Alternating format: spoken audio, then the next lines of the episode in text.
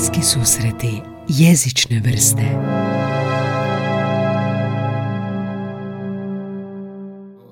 Vrijeme u kojem se moralo akomodirati, aklimatizirati, počeo sam doktorski studij na sveučilištu u Konstancu Aha. i tamo sam dobio honorarni posao da predajem BKS i da predajem književnost. Aha, aha. Tako da je tu odatle krenulo, poslije toga, bože moj, standardni, standardni njemački životopis u akademskom svijetu sa raznim postajama. U Tibingenu sam najduže, evo već nekih 11 godina, tamo predajem mahom jezik, ali dalje predajem književnosti. Od travnja ove godine sam onda e, oslobođen tog posla, tako da ću se od travnja tri godine sljedeće baviti istraživanjem isključivo. Istraživanjem. Iz Banja Luke ste porijeklom? Da. A u Zagrebu je bio ovoga diplomski ili prvo Beograd pa Zagreb? Da, u Beogradu je bio diplomski, u Zagrebu je bio poslije diplomski. A mhm. ostali stupnjevi izobrazbe su bili u Konstancu. Konstancu, jel? I kako ovoga, taj BKS, idemo malo porazgovarati o tome, naši su slušatelji napisali negdje, uvijek im je zanimljivo kako je u Njemačkoj i Austriji BKS jedan institut, odnosno jedno mjesto i zašto je Bosniš, Zerbiš, Kroatiš, sve zajedno. kako je, možete malo dočarati nama koji smo u Hrvatskoj i ovdje u regionu, kako je to ustrojeno na, na fakultetima, a vi ste lektor, ako se ne varam, tamo bili, da. Jeste. Kako, to, kako je to ustrojena katedra?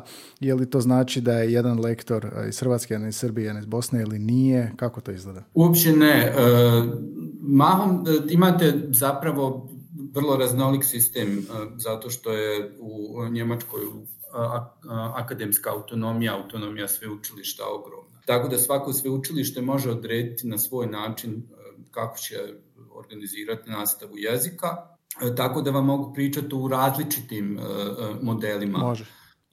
Model koji je Konstanc uveo i koji je bio zapravo model eksperimentalni kad, je, kad se o njemu razmišljalo, je bio model u kojem se studij slavistike kao takav odvojio od studija jezika. Znači imali ste naravno obvezu da E, pohađate određene e, kurseve, ali niste morali e, raditi slavističku lingvistiku.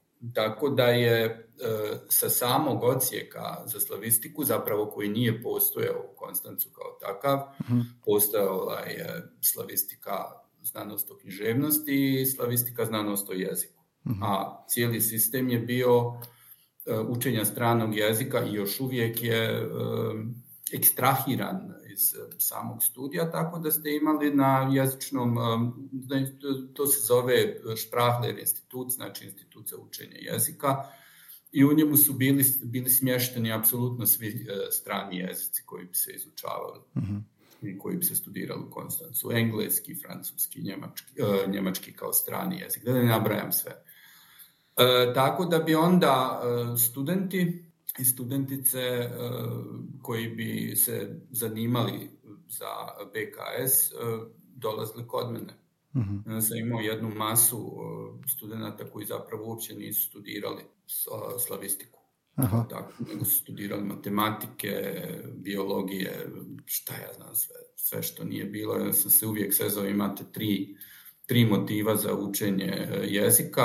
Prvi porijeklo, iz tih krajeva, onda se sve zaboravilo. Drugi motiv je dečko ili cura iz tih e, krajeva i e, treći motiv je turizam u Hrvatskoj. da, da, da. To otprilike tako izgleda. A što se tiče samih studenta slavistike, e, morate znati jednu stvar. U Njemačkoj, znači u Beču, još uvijek možete studirati južnu slavistiku. Uh-huh. Kao glavni predmet, ali u Njemačkoj južnu slavistiku kao glavni predmet ne možete sa izuzetkom, ja mislim, uh, uh, jednog fakulteta u bivšoj istočnoj Njemačkoj, u Halle an der Saale, ne možete studirati slavist, južnu slavistiku kao glavni predmet. Uh-huh. Znači, južna slavistika je uvijek um, takvana druga slavina. Uh-huh. Prva je bazično ruski, a onda imate uh, to što imate, tako da uh, slavistika, i to morate isto znati, pati zato što imamo užasno malo studenta. Jako malo, jel? I jako malo. I broj studenta, broj studenta doista sukcesivno, sukcesivno opada. Rezultat toga je od noli toga su političke odluke u Njemačkoj da se ukidaju studiji slavistike i to vrlo rigorozno. A što da se kaže, borimo se jednostavno, gledamo kako ćemo, iš, kako ćemo dovući što više studenta, kako ćemo ih zainteresirati, ali u ovom našem dobu za humanističke znanosti nekih interesa osobitih nema, tako da i kolege i kolegice sa germanistike ili sa anglistike isto tako bilježe pad broja upisanih studenta. Mm. Jedino se hispanistika drži, on iz nekog vjerojatno modnog razloga imaju dovoljno studenta. Pomodni razlozi. A kako je bilo prije deset godina? Pa prije deset godina je bilo nešto više. Prije deset godina je bilo nešto više studenta, što se, što se tiče mojih studenta, znači onih koji, e, koji će Nastava je organizirana tako da e, postoje četiri kursa jezika i jedan takozvani e, kurs čitanja lektire. Kurs. Mhm. Četiri kursa i kad se završi četvrti kurs jezika mi po onom europskom sistemu ovaj, bodovanja dajemo B2 Aha, to, aha, aha, aha. to je otprilike nakon četiri kursa, makar ja nikad ne bih rekao da je to B2 i inače nemam nešto osobito visoko mišljenje o samom načinu na koji se e, sistematizirao taj e, to bodovanje i mhm, taj, mhm. taj, evropski, taj evropski referencijalni sustav. E, znači imate, na, moja praksa je uvijek otprilike takva, u koroni je bila malo drugčija, da na početku semestra sa, kurs, sa prvim kursom ima nekih 20, 20 uh, ljudi koji pohađaju ga. Poslije toga se broj u semestru, jednostavno kad shvati da to nije baš jednostavan jezik, mm-hmm. onda se na nekih 15 smanji tako da drugi kurs dočeka 10 i onda u trećem i četvrtom kursu ostaju doista studenti slavistike, tako da sad šta ja znam da vam kažem, vi biste se vjerojatno zgrozili, u trećem kursu imam dvoje, a ovaj kurs čitanja koji je zapravo organiziran kao seminar u kojem radimo mahom književnost, uh-huh. tu imam neku svoju standardnu grupu od 4-5 ljudi. Uh-huh. Tako da je to... Kako se zovu ovi kursevi? BKS 1, 2, 3, 4. Dobro, mislio sam, ne, nešto. Znači, od nule kreću studenti od nule učiti... Da ali, ali kako se opredjeljuju? Jer, jer moraju, jer biraju što će bosanski, jer biraju hrvatski ili je sve pod jednim krovom? Sve pod jednim krovom. Nemate, vi imate, šta ja znam, ja sam čuo na primjer da bogata američka sveučilišta imaju um, posebno hrvatski i posebno srpski. Uh I onda se ispostavilo da zapravo na jednom od, na Stanfordu, na primjer, e, to je informacija koju sam nekih 30 godina možda dobio, na Stanfordu vam um, hrvatski predaje srpkinja. Ja, mhm, mhm. Mm-hmm. Da, da, da, svačam, svačam. Jedino sad kod tih nekih razlika, jel, jel se naglašavaju razlike između naših varijeteta ili... ili, ili... Ja ih naglašavam uvijek. Mm-hmm. Ja naravno kažem, kao prvo nemam vremena da im predajem čirilicu. Mm-hmm. Znači, makar ja znao čirilicu kao dobri jugoslavenski džak, mm-hmm. E, nemam vremena e, za to i to im odmah kažem. U nekom uvodu im kažem koje su bitne razlike između e, srpskog i hrvatskog, znači ekavski i ekavski. Mm-hmm. I onda tokom nastave im ukazujem kad se pojavi nešto, pogotovo ovi koji imaju taj takozvani, mi to zovemo zapravo heritage speakers, Znači, e, oni koji, koji nisu, e, kojima to nije više matjerni jezik, jer ako pogledate nekoga ko je do duše rođen u Njemačkoj, e, koji je duše ima kontakt obiteljski, čak obiteljski kontakt u kojem se sustavno govori hrvatski. Znači, jel? druga generacija. Druga generacija, pa pogledajte, ja vam mogu dati primjer svoje djece, uh-huh. kako moja djeca, kako moja djeca govori hrvatski. ja kažem katastrofalno. Jel? Uh-huh. A, a, a, kod nas je kod kuće doista nikad nismo govorili s njima na njemačkom. Uh-huh. Znači, nema škole, nema, nema konzumiranja kulture, nema konzumiranja medija, imate jedinu, jedini izvor jezičkih informacija je u biti. Znači nema onih drugih agenata socijalizacije, prijatelji ne, pričaju hrvatski, TV-a nema tamo recimo. Ne, ima, ima, čujte, ima roditelji to gledaju, ali djeca vam neće gledati da, da, da, da, mm. uh, onda meni se jako žale studenti da su bili tjerani u hrvatske škole ove. Kad smo bili djeca, kaže, to nam je bilo najgore što nam se moglo desiti. Ove škole koje plaća, koje plaća Hrvatska aha, država, država, ja mislim, isto nešto plaća. Mhm. I onda dolazite do situacije u kojima su oni ti takozvani heritage speakers i kao takvi njima je potrebno uh, ukazati gdje su im određene greške u jeziku mm. i onda oni jako često, zato što dolaze od svukuda, uh, postavljaju pitanje, a ja kažem nešto na hrvatskom, a oni meni kažu, a kako je to, ja kod kuće čujem to, e to što čujete kod kuće, to vam je srpski. ili, to vam je, ili to vam je bosanski. Tako je, na taj način ja ukazujem na, na razlike između, između jezika. Pa zvuči kao jedna lijepa jezična zajednica, onako produktivna, gdje se zapravo kroz, tu, kroz tu diskusiju se zapravo otkriju razlike više, jel? Da, nama su se znali javiti baš to što govorite. Heritage speakers nisam znao za sintagmu. Druga i treća generacija koji su otišli i kaže da im je naš podcast jedini kontakt, da, da im treba tako nešto da ostanu u, u kontaktu s jezikom, jer uh, doma ili više ne stignu, ili su odseli od roditelja, ili je baka umrla pa više ne priča s njima. A, znači, i to je kod vas slučaj, ali... Pa, apsolutno, apsolutno. I onda je moj najgori, najveći mi je problem zapravo gdje ih i kako sortirati, uh u, koji, u koji ih kurs uh, poslati. Onda se ja trudim otprilike da ih uh, navedim da idu na treći kurs i onda u trećem kursu mi mogu nešto od jezika dati, znači da nisu apsolutni početnici, uh dati nešto od jezika. Ali kursovi su u biti od A1 do B2? Pa otprilike od A1 da, do da, da.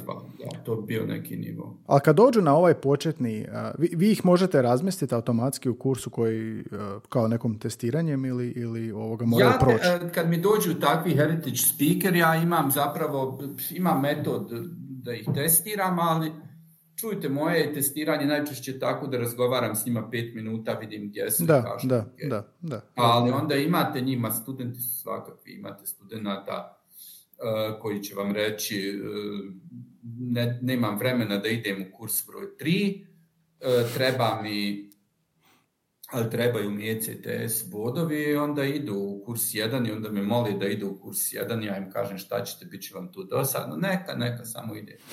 tu, su, tu, su, tu je kolegica koja ruski radi u, u prednosti zato što ona ima više studenata i onda se njima um, daje mogućnost da daju kurseve za, um, znači, ti koji zovemo rusiš muttersprachler. Mm-hmm. Znači, uh, ruski za one kojima je, ruski za one kojima je ruski materni jezik. Mm-hmm.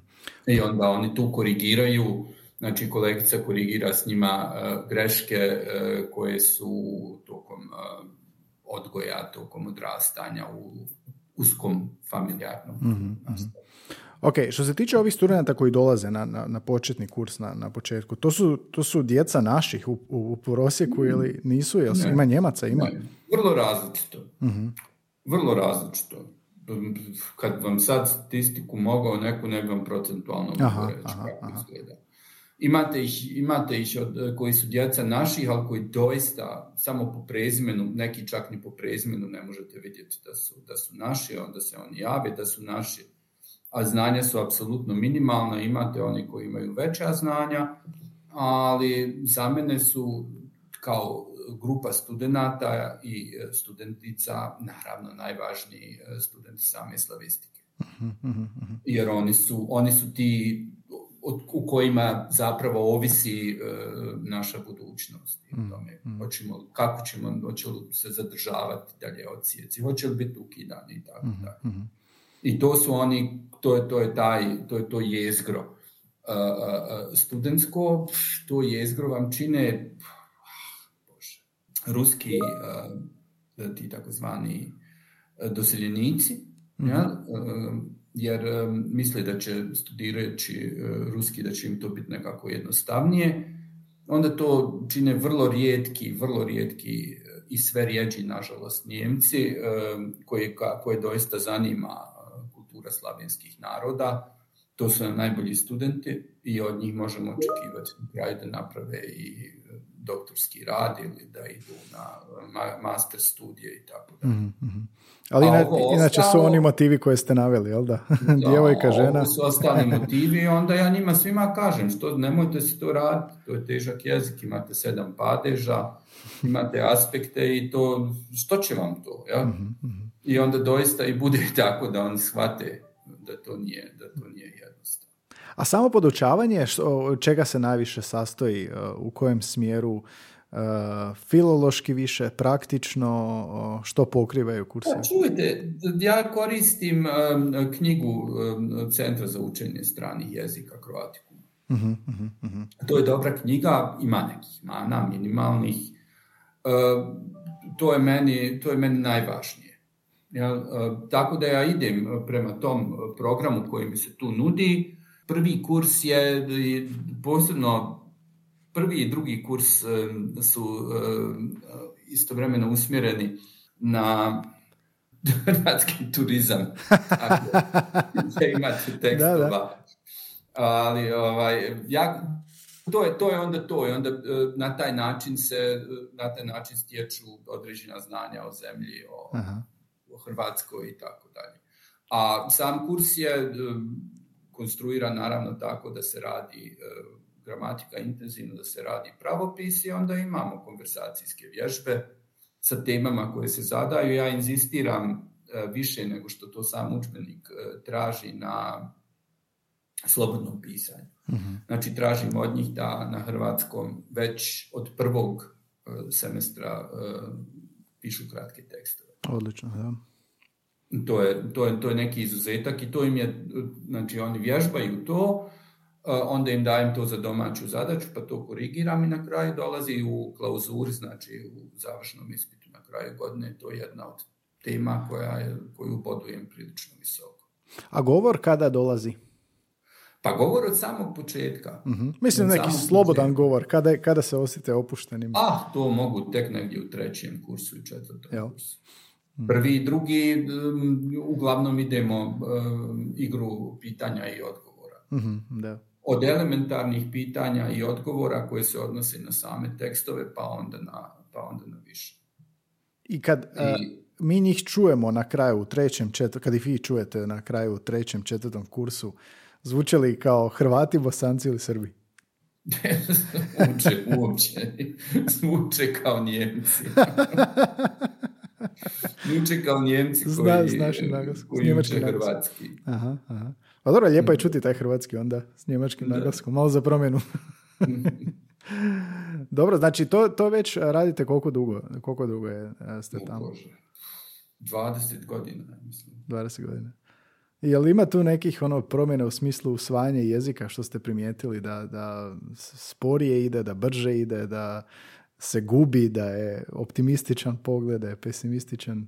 Ma sve vam je to isto, ali kažem vam, što se tiče, što se tiče studentske populacije, tu, tu se stvari ne mijenjaju uh nešto kardinalno.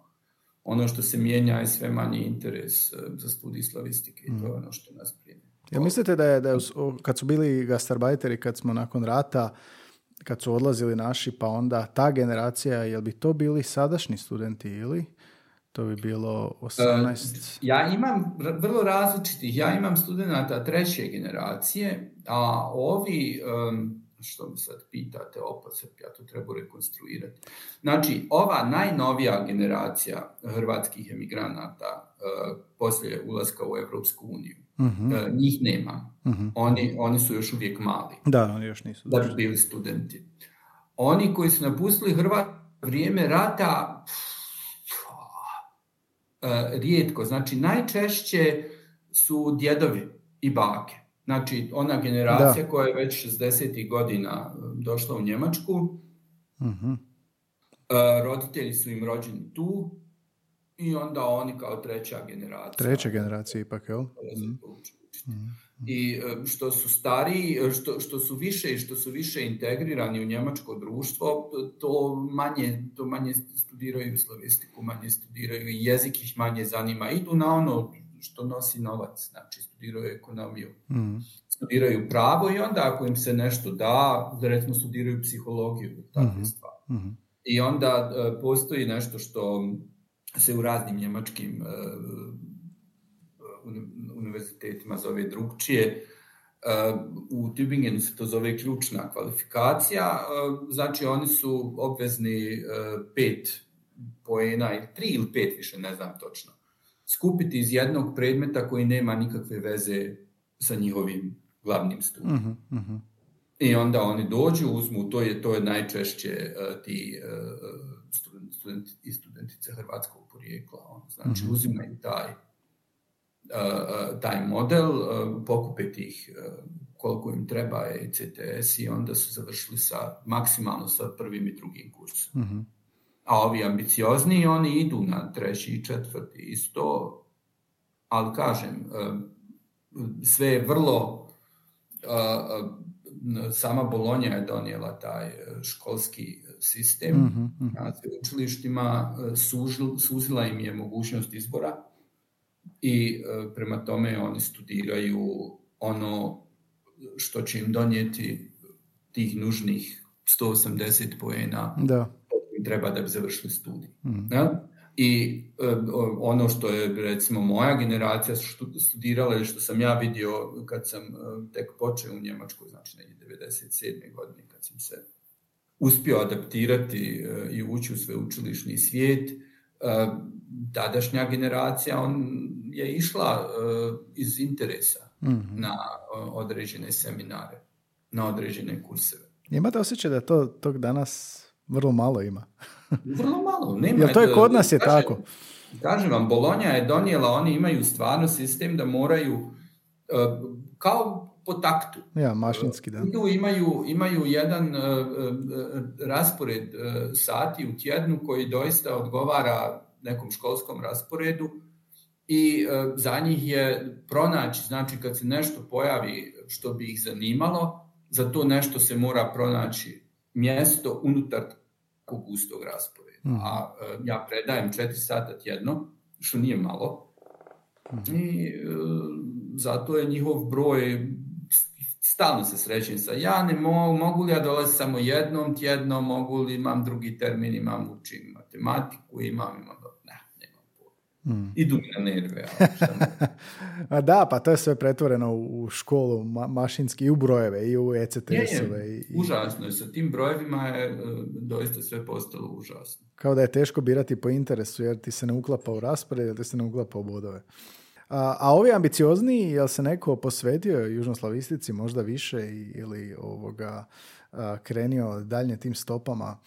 Da je ovoga, nije, nije motiv bio samo bod, odnosno raspored. Jel imate studenta koji su se više profilirali? E, imam dobrih e, studentica i, i studenta, ali e, čujte, kad se, kad se treba opredijeliti za akademsku karijeru, znači kad treba ostati doista na sveučilištu, vi nemate sa južnom slavistikom šanse. -hmm Nemate, jednostavno vi morate imati ruski. Mm, morate. Jer e, to je jedini način e, na koji se može doći. Vi naravno sa južnom slavistikom možete praviti neke manje stvari, neke projekte raditi i tako dalje, ovo što sam ja radio isto. Mm. Međutim, onog momenta kad hoćete da budete profesorica ili profesor, apsolutno je jasno da kompetencije iz rusistike igraju najvažniju. E sad, kakva je situacija um, i hoćemo li to, sad se opet vodi velika borba zbog agresije. Na Ukrajinu velika borba unutar slavistike da se um, ukrajinistici podigne vrijednost, da se mhm. ukrajinistika počne konačno uh, studirati bar kao drugi, uh, kao drugi slavenski studij, da se potisne ta dominacija ruskoga, ali tu sam pesimističan jednostavno. Mhm. Rusi su preveliki. Ja znam kad sam došao prije, kažem, 25 godina, 26 kad sam, kad sam se susreo sa svijetom slavistike Njemačke, bilo je sasvim jasno da tu jedino rusistika postoji kao ono što mogućnost neke karijere mhm. daje. Mhm.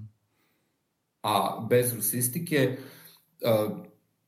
evo sad ću vam reći, kolegica je dobila, koja je studirala sa mnom u Beču mjesto, ona vam je relativno mlada, relativno, znači ona ima sad negdje 49, ja mislim, godina, 50. Uh, što znači radi do 67, 68, 18 godina, za 18 godina će vam se otvoriti prvo sljedeće mjesto. Aha. Da, da, toliko prostora. to, je, to, je, to vam je to. I onda ko, ko je spreman, recimo, suočiti se sa teškim životom, znači sa financijskom neizvjesnošću, sa vječitim, ja imam pola radnog vremena, pa onda dječja skrpat mm drugi, drugu mhm. polovicu, kako ću to praviti. Nema mjesta, nema stalnih radnih mjesta. mm Stalna radna mjesta su profesorska mjesta. I nema onoga napredovanja kao što je kod nas. Znači, počnete kao asistent i na tom fakultetu na kojem ste počeli raditi kao asistent ili kao asistentica, pa ako baš ne zabrljate, završavate u statusu profesora. Toga u Njemačkoj nema. A o čemu onda ovisi napredovanje? Pa napredovanje ovisi o nizu faktora. Vi se morate, vi morate se javljati na konkurse.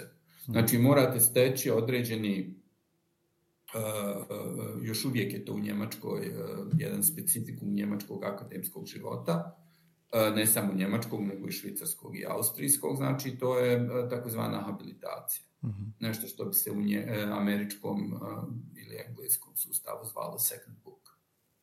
Znači imate disertaciju, i poslije toga imate kao drugi kvalifikacijski spis habilitaciju, uh znači disertacija je knjiga od nekih 250-300 stranica, makar neki pišu ovako debele, mhm. i onda dolazi habilitacija i um, kad se ta dva faktora završili, naravno morate imati iskustvo u nastavi, da se na slobodnom tržištu javljate na konkurse, s tim što se ne možete javiti na konkurs uh, na sveučilištu na kojem ste bili zaposleni u posljednjih pet godina. Znači, pet godina morate otići od jednog, iz jednog sveučilišta da biste opet mogli se tamo vratiti dobiti prostor. Znači, svaki pet godina moramo ići negdje dalje.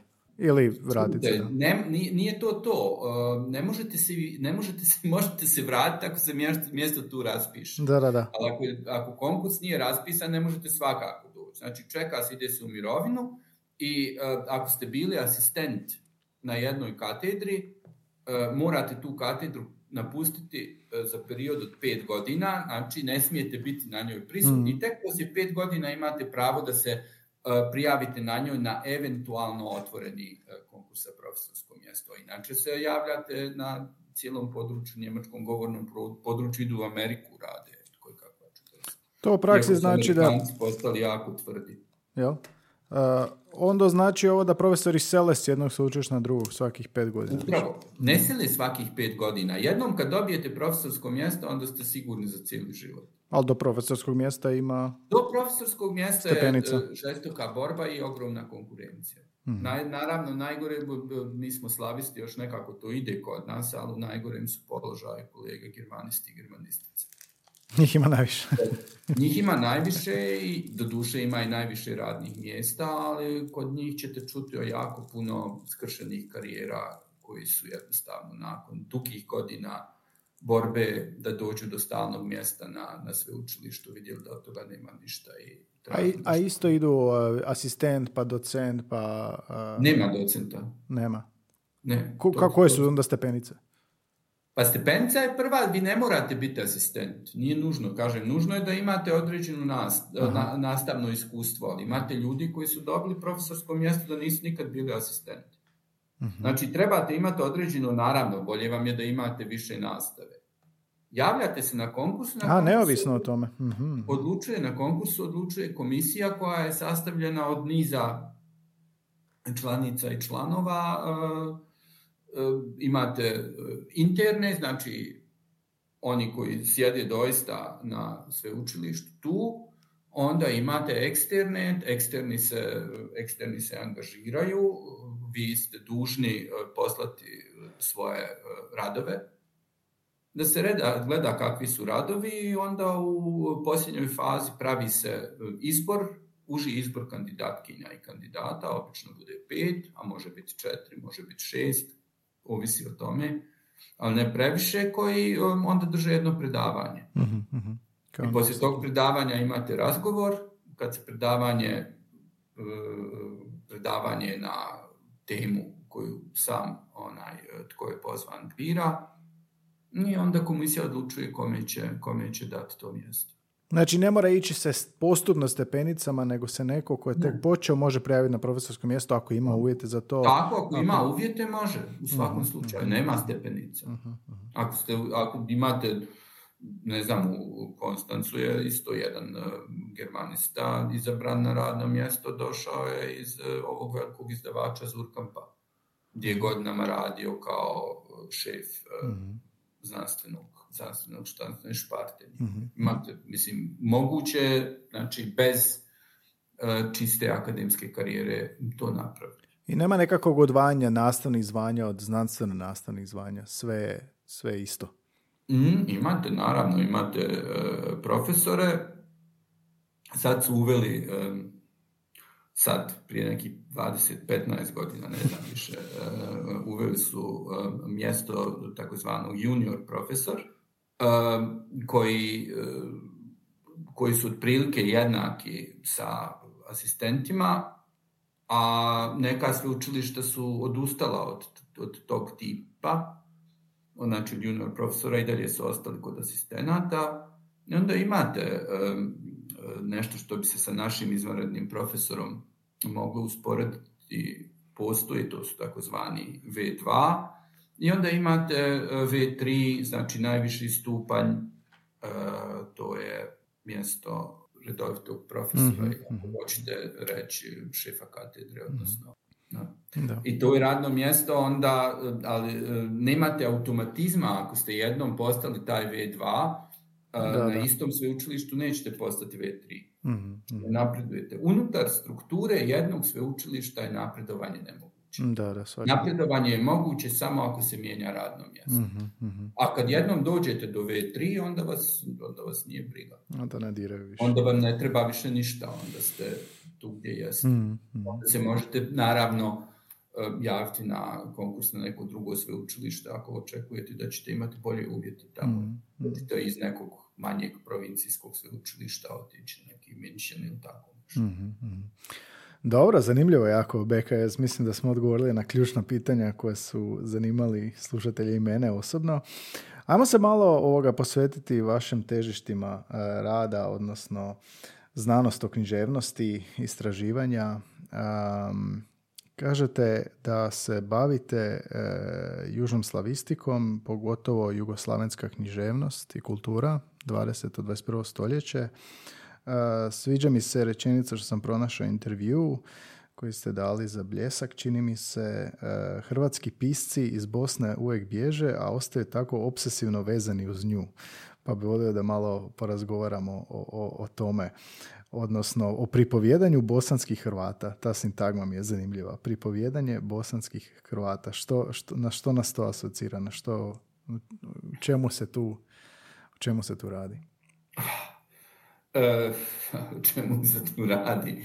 E, to, je, je debela jedna knjiga koju sam radio e, nekih najmanje 4-5 godina i da vam to sažmem u jednu rečenicu. Otprilike stvari u tome što mi je, što mi je postalo, što me tu zanima, zanima, je, zanima me model pripovjedanja.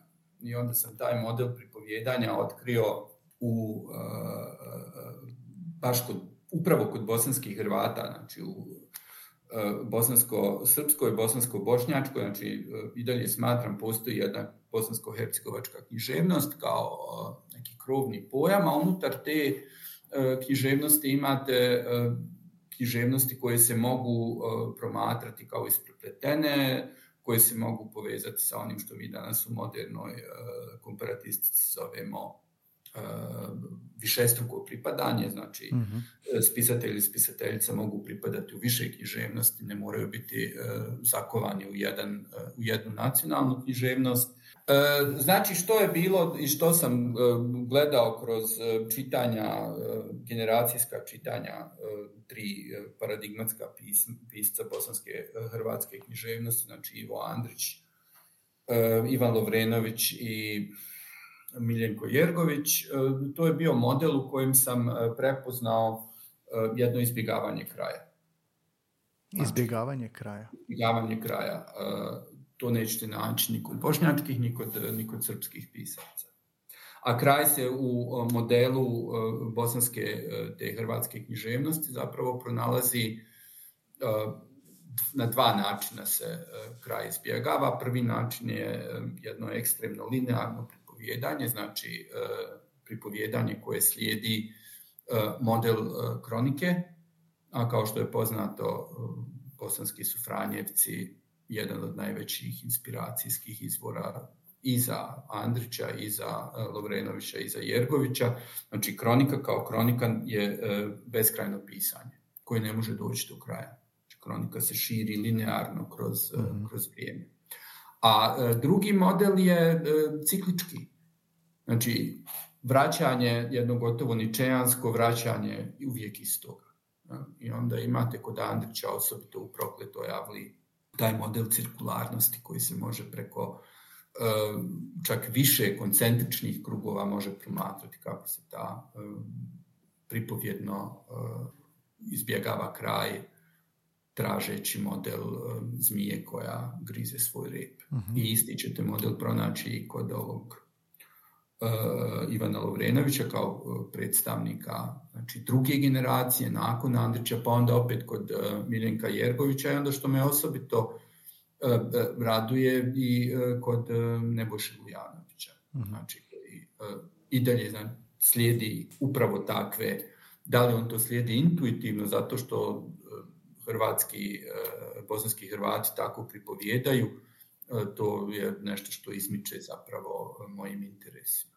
Mhm. Ali to je bio, to je bio taj, to je bio taj model i onda sam potrošio prilično vremena da bi ga, da bi ga razjasnio. I naravno, tematiziranje tih mitoloških figura koji su bosanski franjevci. To je jedna od fascinacija Bosne koju sam zapravo moram samo kritički reći, ovaj, koja me uopće nije zanimala u onim godinama u kojima sam živio u Jugoslaviji. uh Tek, znači, emigracija uh, mi je otvorila oči za neke stvari.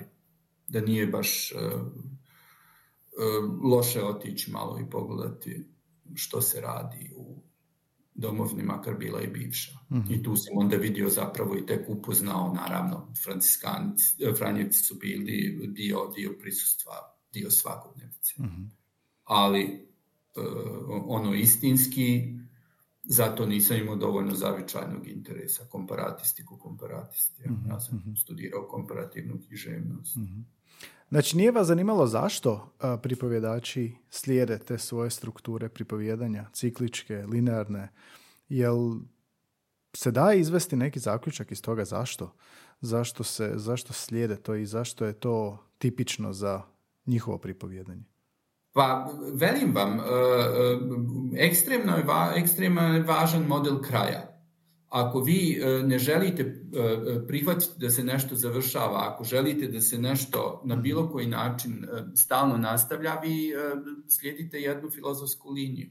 Mhm. I čini mi se da ta filozofska linija kod bosanskih spisatelja Naravno, kod Andrića, kao što sam rekao, je Niče jedna od centralnih figura, a kod Jergovića i kod Lovrenovića to je zanimljivo promatrati u, modelu, u postmodernističkom pripovjednom modelu, a tim samim tim se zapravo sklapa jedan pogled na svijet mhm. koji to, to. u krajnjoj liniji će biti filozofski determiniran. A njihova filozofija je upravo filozofija u kojoj nećemo da, da dođe do kraja. Znači, e, samim tim e, ogromna uloga koju, koju povijest igra u cijeloj bosanskoj književnosti, u književnosti opet bosanskih Hrvata. Znači, povijest je nešto što protječe i nešto što se ne da e, disciplinirati, ne da privesti kraju. Tako da. Znači, model povijesti koja se piše nakon što smo mi rekli, eto sad je sve prošlo i sad možemo reći, staviti točku i reći to je gotovo. Međutim, oni se, oni se opiru takvom pristupu povijesti i to im omogućuje da stvaraju asocijativne nizove koji će ih mm, mm. iz jedne sve davnije prošlosti voditi ka jednoj u krajnjoj liniji tmurnoj, vrlo pesimističnoj sadašnjosti. Mm-hmm, mm Svačam, da, to mi nije bilo jasno. Što je poetika melankolije? O Bože, poetika melankolije. E, e, poetika melankolije je zapravo E, model opet koji se može ovaj put pronaći u cjelokupnoj e, bosanskoj književnosti. E, I to vam je određena sjeta koja, zašto?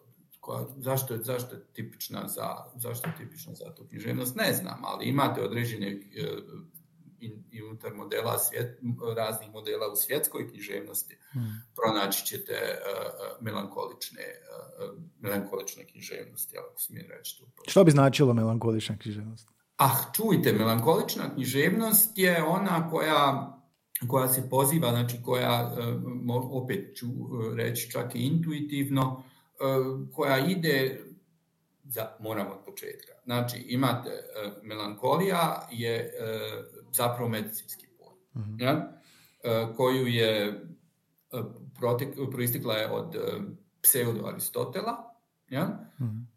a preuzeo je Galen koji je negdje četvrtom stoljeću poslije Krista, ja mislim trećem ili četvrtom stoljeću poslije Krista, sistematizirao taj pseudo-aristotelovski spis i pronašao četiri tekućine koje protječu kroz ljudsko tijelo, i te četiri tekućine e, e, određuju e, naš temperament, odnosno određuju naš karakter. Mhm. I onda ćete naći sangvinike, naći ćete kolerike, naći ćete flegmatike i kao posljednja, znači tekućina koja protječe kroz naše tijelo je crna žuč, melaina kole na grčkom i ta melaina kole je ono što determinira melankoličar. mm Najzanimljivije je da je to zapravo znanstveno potpuno napušteno. Znači vi ćete tek u sasvim s, normalnim uh, situacijama, kad se sretnete s nekim ko jako rado eksplodira, vi ćete tog čovjeka nazvati kolerikom, onda ćete nekoga koji vedi ovako nazvati flegmatikom, uh, ali jedini od sva četiri temperamenta uh, koji je ušao, doista ušao temeljito ušao u povijest e, kulture i to ne samo zapadne, e, nego i istočne, pronaći ćete u islamu, u, e, u velikim količinama je melankolija. Zašto je tomu tako? Jednoznačan odgovor je teško dati, ali postoji teorija, ta teorija se izvodi naravno iz antičkog učenja, E, po kojoj su melankolici ljudi e, koji e, su skloni genijalnosti. mm Znači, ako ste melankolik, vi imate mogućnost da postanete genij. A u svakom slučaju je povezana sa stvaralaštvom. Mhm. Znači sa kreativnom sposobnošću. Kako i gdje je pronaći, to je apsolutno ogromna tema koja se provlači kroz europsku civilizaciju, ali velim ima je i u e, islamskoj civilizaciji, pogotovo ako znamo e, da su u islamskoj civilizaciji naravno preuzimali e, aristotelovske mhm, spise, pa i medicinske spise. I onda kako Bosna? Zašto Bosna? Kako se zove bosanska nacionalna glazba, pjesma. Jeste čuli za Sevdah? Sevdah, Sevdah, da. Ne, a pa Sevdah vam je melankolija. Mm-hmm. Znači, Sevdah je izvedenica, turska izvedenica iz arapskog jezika mm-hmm. uh, i u njoj se krije, u njoj se krije melankolija. Eto vam jednog odgovora. Mm-hmm. Odlično. I zašto, zašto je ta, muz, zašto je ta zapravo glazba tipična za, za područje. Geografski, zašto je tipična? Bosna je geografski, klimatološki i tako dalje, jedna vrlo teška, interesantna, ali teška zemlja. Mm. Kod nas, kad meni moji studenti ili čak i kolege počnu pričati o tome, kažu, oh, ti ideš uh, u Sarajevo, kako ćeš izdržati kako ćeš izdržat vrućinu? Kažem, dobro, vrućina je s jedne strane, ali Sarajevo može imati dva metra snijega bez ikakvih problema, jel? A oni misle da je skroz vruće. A oni misle da je sve Dalmacija, znate. Aha. Cijeli, e, cijeli, cijeli Balkan je zapravo Dalmacija. E, tako da onda imate te geografske, imate geografske momente, imate taj, e, tu bjelinu snijega koja se kod Andrića, koja je kod Andrića u krajnjoj liniji toliko važna i toliko temeljita. Onda imate padanje kiše. Znači sve ono što naš temperament mm-hmm. na određeni način vodi ka njegovim tamnim stranama. Uh, I onda imate naravno kulturološke elemente u kojima se taj diskus melankolije preko Septalinke, ali i dalje mm-hmm može, može sprovesti. Znači, skuplja se niz e, kulturološki relevantnih e, elemenata e, koji će dovesti do toga da ta književnost tematizira melankoliju, Aha. Jel? ali u isto vrijeme i zvuči, zvuči melankolično. I ako hoćete, ne znam, u bosansko-hercegovačka je književnost, odnosno mistifikacija nastanka e, bosanske književnosti, srednjevjekovne bosanske književnosti koju je napravio pjesnik e, Maktistar, je zapravo da je, ta, da je, to, da je to pjesma, da je to književnost koja je nastala sa nadgrobnih spomenika, sa stečaka. Tako da je on skupljao tekstove sa stečaka i od tih tekstova je pravio antologiju bosanske srednjovjekovne književnosti, jer drugo nešto vam ostalo nije. Znači, to su elementi u kojima se može mhm. prepoznati upravo element te specifične tuge.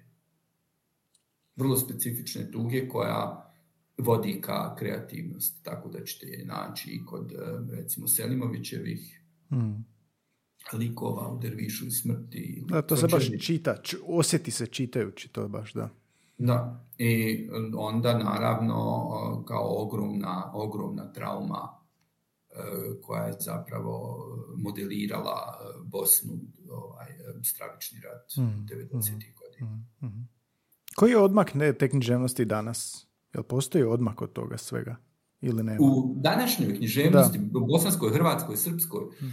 pa čujte, pa postoji, ali uvijek se iznova javlja, izgleda, ja baš i ne znam u koliko je mjeri e, ta književnost, e, e, ta tema rata važna ili, je, ili neki smatruju da će biti komercijalna. Ne znam, imate izvrsnu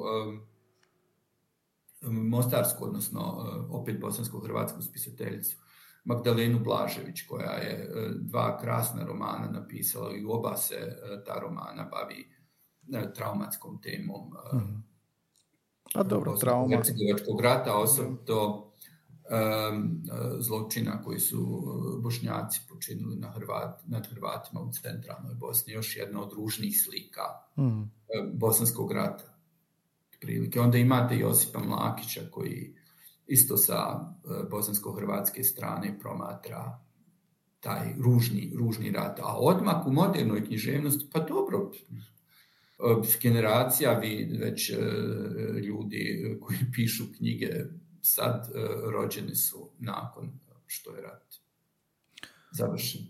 Je, samo imam osjećaj da je uvijek ta, ta trauma, taj, taj motiv traume jednostavno prejak, pa se svi nekako ovoga, uvijek u književnosti uvijek izniče nešto novo, što je novi ili pogled ili novi narativ ili, ili novi, novi aspekt gledanja na to, ali i dalje trauma zastupljena da je, kad je država obilježena traumom, onda je književnost isto na neki način za uvijek obilježena. Ja.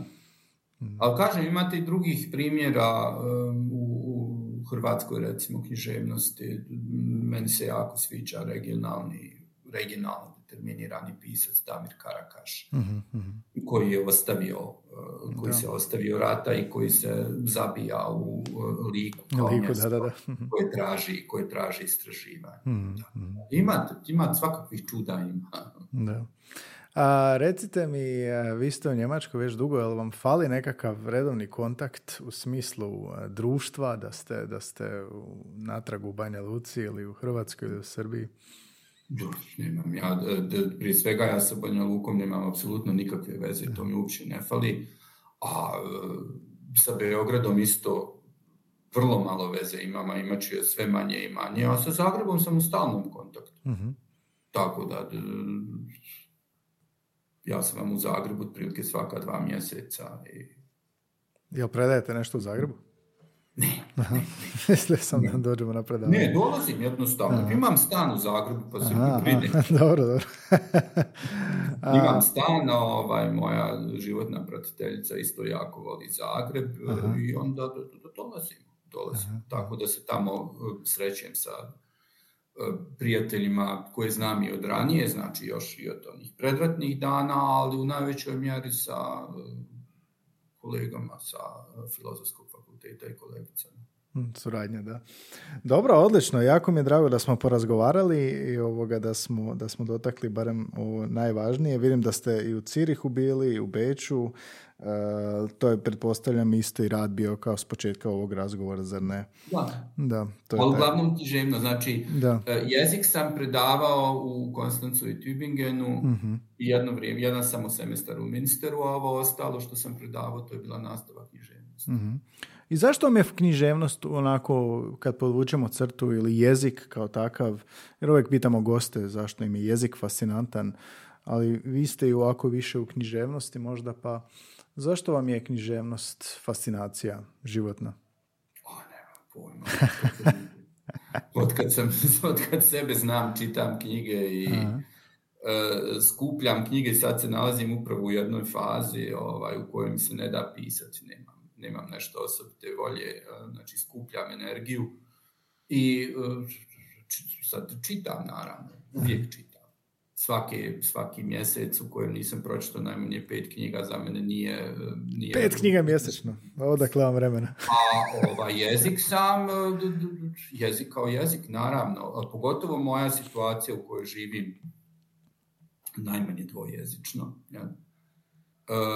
Ako treba i trojezično, jer e, na skupovima znanstvenim se jako često govori engleski, Mhm. a, znači krećem se onda samo pisanje e, na, na stranom jeziku, jel? E, me vodi u tome, vodi me k tome da razmišljam o, o, o- o jezičkim strukturama, da uspoređujem kako gdje što izgleda i tako.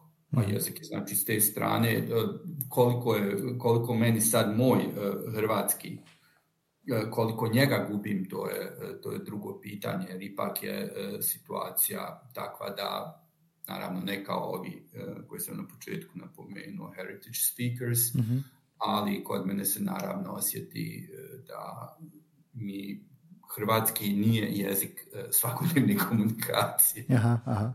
Iako su doma, doma ste rekli na hrvatskom, s djecom, Pa dobro, to je, to je jedna stvar, ali e, trgovina je to? E, moja je e, životna suputnica Njemica, Aha, tako da s njom govorim njemački, s djecom govorim e, hrvatski, a onda mene one odgovaraju njemački ili govore neku čudnu mješavnu između hrvatskog A govore, i njemačkog. Onda ja samog sebe uhvatim da više ne znam kako se nešto kaže i onda idem e, linijom manjeg otpora i miješam njemački i hrvatski.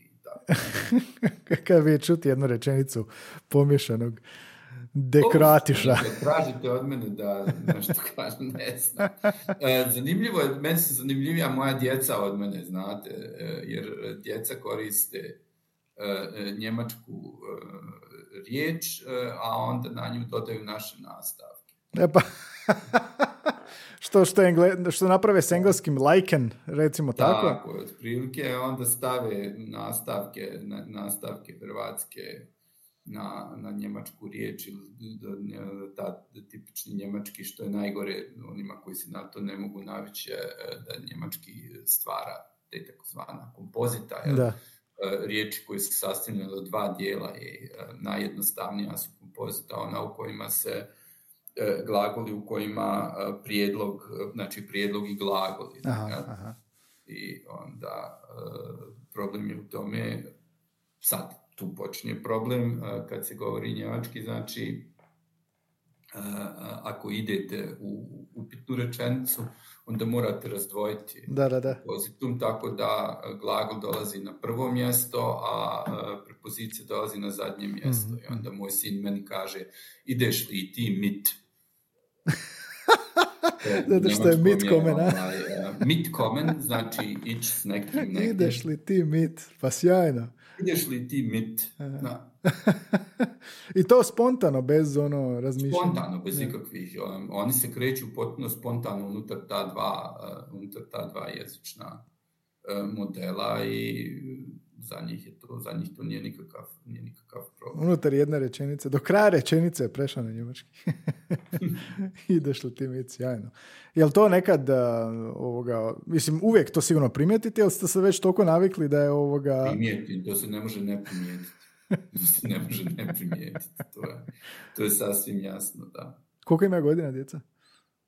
Kćerka ima 30, a sin 19. Aha. I ovoga, to, je, to su rečenice koje su svakodnevne, jel? Da, da, to, to je svakodnevno, ali kažem, to, to, to ide, sve, ide sve niže i sve, sve se više gubi, jer uh-huh. kćerka ne živi s nama, znači ona govori isključivo s nama. Uh-huh. E, sin on, telefonom, znači čak nema ni onog svakodnevnog, svakodnevnog kontakta i to vam ide, to se gubi jednostavno. Uh-huh. A njih natjerati da čitaju nešto na hrvatskom, to je, to je nemoguće. A kakav pogled imaju na hrvatski? Na jezik? Da. Ni, ništa, ni nikako ideološki obojen, to je nešto uh-huh. sasvim normalno. Uh-huh. I govori kao i ja sa bosanskim naglaskom. Aha, super. A od djetinstva su, što je bilingvalno s njima ili... ili... Da, da. Uh-huh. Ali oni su rođeni ovdje. Da, da, da. Su, I to vam je onda, to vam je taj... Uh, I to, to, radi, to vam radi upravo lingvisti uh, njemački, jer je sad ne samo u Njemačkoj, ali u Njemačkoj je to doista moda postalo takozvana višejezičnost. Uh-huh, uh-huh. I onda su takvi primjeri kao moja djeca za njih idealni. Oni idu u rusku djecu i onda ispituju kako djeca govore kod kuće, kako djeca govore u školama, do kakvih interakcija dolazi unutar rečenica i tako. Da, to je zanimljiv jezični fenomen za promatrati. A Njemačka je vjerojatno idealno i mjesto za to. Je. Povodom migracija tih. A, odlično, ovoga, hvala Davore, puno na vremenu, ne znam jeste još nešto htjeli reći da nismo ovoga pročešljali. Sve u najboljem redu, moram se dalje baviti sobom. odlično, hvala na vremenu. Hvala na fascinantnim um, promatranjima jezika i književnosti. I nešto, želim vam sreće da vam ne pobjegnu slavisti, kao i nama, studenti općenito, ali ovoga, to je nešto što je moderno vrijeme, da. Hvala puno i puno Hvala sreće u dalje radu. Čujemo se, pozdrav. Čujemo se, Bog. Bog.